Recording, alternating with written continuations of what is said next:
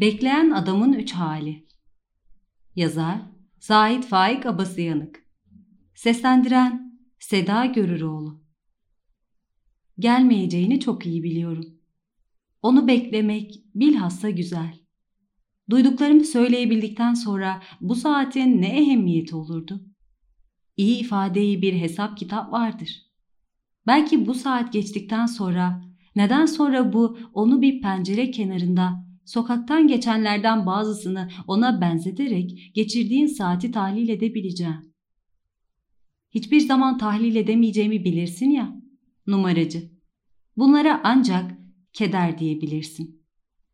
Olmayacak bir şey olsa ve birden aralığın başında hakikat oluverse, duyacağımı sevinç diye adlandıracağım.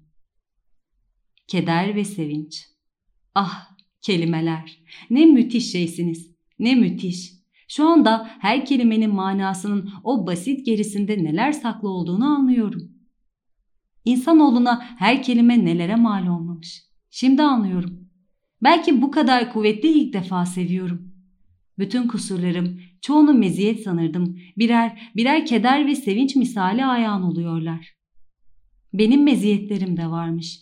Hiç bilmediğim, aklıma getirmediğim, kendimden bir başkasını sevebilirmişim. İçimde onun için fedakarlıklar yaratabilirdim. Ben hiç korkak değilmişim. Hatta dövüşebilirmişim. Bir benden başkasını özler, kokusunu duyar, düşünür, üzülürmüşüm. Bazak'ın hakkı yok. O diyor ki aşk şuur altı bile olsa yine bir hesap kitap işidir. Burjuvalar arasında doğru. Fakat benim ne şuur üstü ne şuur altı hiçbir hesabım yok. Hesapsızlıklarla doluyum. Sevgilim hesap ediyorsa zararı yok. Ben hesap etmiyorum. Zaman geçiyor. Bir cigara daha yakıyorum. Caddenin bir karış yerinden köpekli bir genç kız, siyahlar giyinmiş, sapı gümüş bastonlu bir Hristiyan kadını geçti. Mobilya yapım evinin gürbüz çırağı gülüyor. Manavın önünde bir asker, üzüm alıyor. Bir araba geçti. Bir adam elinde bir şeyler götürüyor. Ana caddeye bir tramvay geliyor. Acaba aşağıdan mı? Şimdi yan sokağa insanlar çıkacak. Ya aralarındaysa? Ben ne yaparım? Geçen hafta böyle olmamıştı. Son defa geleceğim demiş ve hakikaten gelmişti. Ne olmuştu? Yarım saat karşı karşıya oturmuştuk. Ne kadar heyecansız, soğuk ve sakin gibiydim. O benden daha nazik, daha heyecanlı, daha bir tuhaftı. Bir daha gelmeyeceğim dedi. Ama dün tekrar ısrar ettim. Peki, yarın gelirim. Bekle dedi. Gelmeyeceğini pek iyi biliyorum fakat o gelecek diye beklemek yahut yalnızca beklemek. Dilerim Allah'tan onu da benim gibi belalara müptela kılsın. Bir insanı özlesin. İşini, gücünü, havayı, suyu, yemeği bir tarafa bıraksın. Böyle bir pencere önünde beklesin. Saçım tek tük sakalımı ağardı. Fakat her zaman böyle pencere önlerinde bir hayal bekledim.